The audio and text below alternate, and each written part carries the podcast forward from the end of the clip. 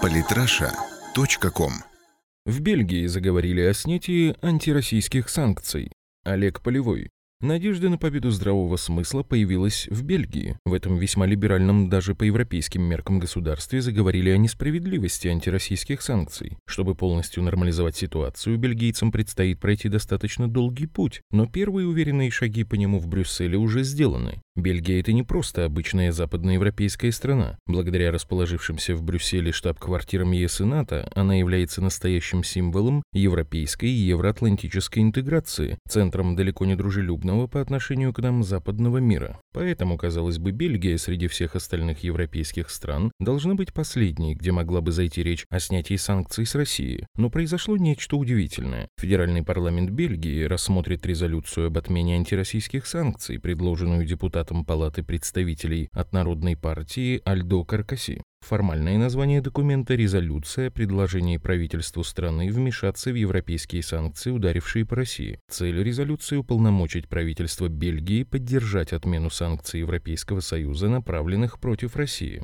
Альдо Каркаси, вынесший резолюцию на рассмотрение парламента, комментирует инициативу следующим образом. На мой взгляд, введение санкций против России несправедливо. Я считаю, что Европейский Союз не соблюдал международное право, принимая эти меры. Это прерогатива Совета Безопасности ООН. Словом, это незаконно. Россия, в свою очередь, приняла необходимые меры с тем, чтобы компенсировать торговые соглашения с Европейским Союзом и, в частности, с Бельгией. Наши поставщики фруктов и овощей наказаны, так как они упускают свою выгоду. Эти санкции бесполезны и контрпродуктивны, потому что они наносят бельгийским производителям больше вреда, чем России. Что касается моих мотивов, то я очень привязан к России. Я считаю, что Россия наш союзник, потому что у нас общая культура, мы европейцы, у нас общие традиции. Кроме того, Россия наш лучший союзник в борьбе с терроризмом. Я предлагаю бельгийскому правительству выступить в Европейском Союзе за снятие санкций против России. Бельгия тоже могла бы сказать, я не поддерживаю санкции против России, потому что не были соблюдены международные законы, требующие обращения по этому поводу в Совет Безопасности ООН, чего сделано не было.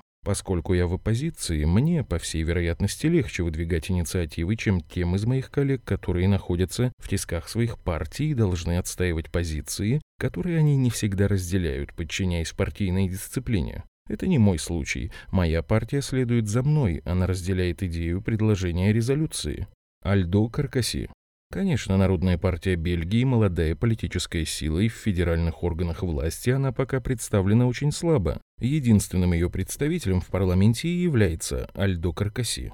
Но на региональном уровне партия местами смогла набрать более 10%, что уже можно считать неплохим результатом для оппозиции.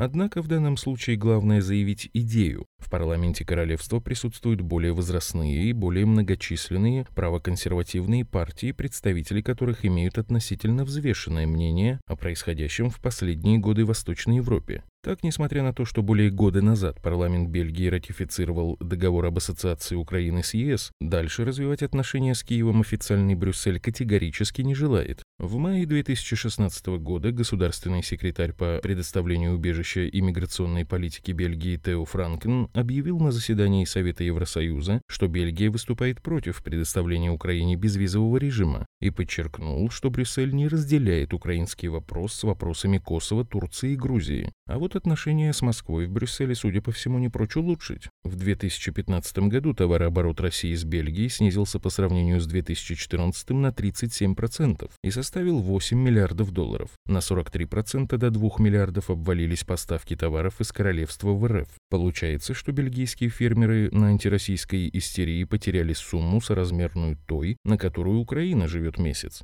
Помимо экономических трудностей, на позицию бельгийских политиков наверняка повлияли теракты в марте 2016 и безумный наплыв нелегальных мигрантов. Похоже, в Европе многие начинают понимать, что Россия на Ближнем Востоке воюет как раз с теми, кто устраивает взрывы на улицах европейских городов и провоцирует миграционный кризис. А раз в этом вопросе Москва явно права, то почему бы не прислушаться к ее мнению и по другим проблемам? Председатель Народной партии Бельгии Михаил Мадрикаман Россия имеет историческое право на Крым, а русскоговорящие меньшинства на юго-востоке Украины – право на самоопределение. Россия, несомненно, является важным игроком в этом регионе. Европа глубоко ошибается в выборе врага. В общем, как гласит русская народная мудрость, не было бы счастья, да несчастье помогло. Беды, которые провоцируют в Старом Свете политика Вашингтона, заставляют европейские элиты по-новому взглянуть на многие вещи. Вашингтон пытается держать Европу в ежовых рукавицах, но бесконечно это продолжаться не может.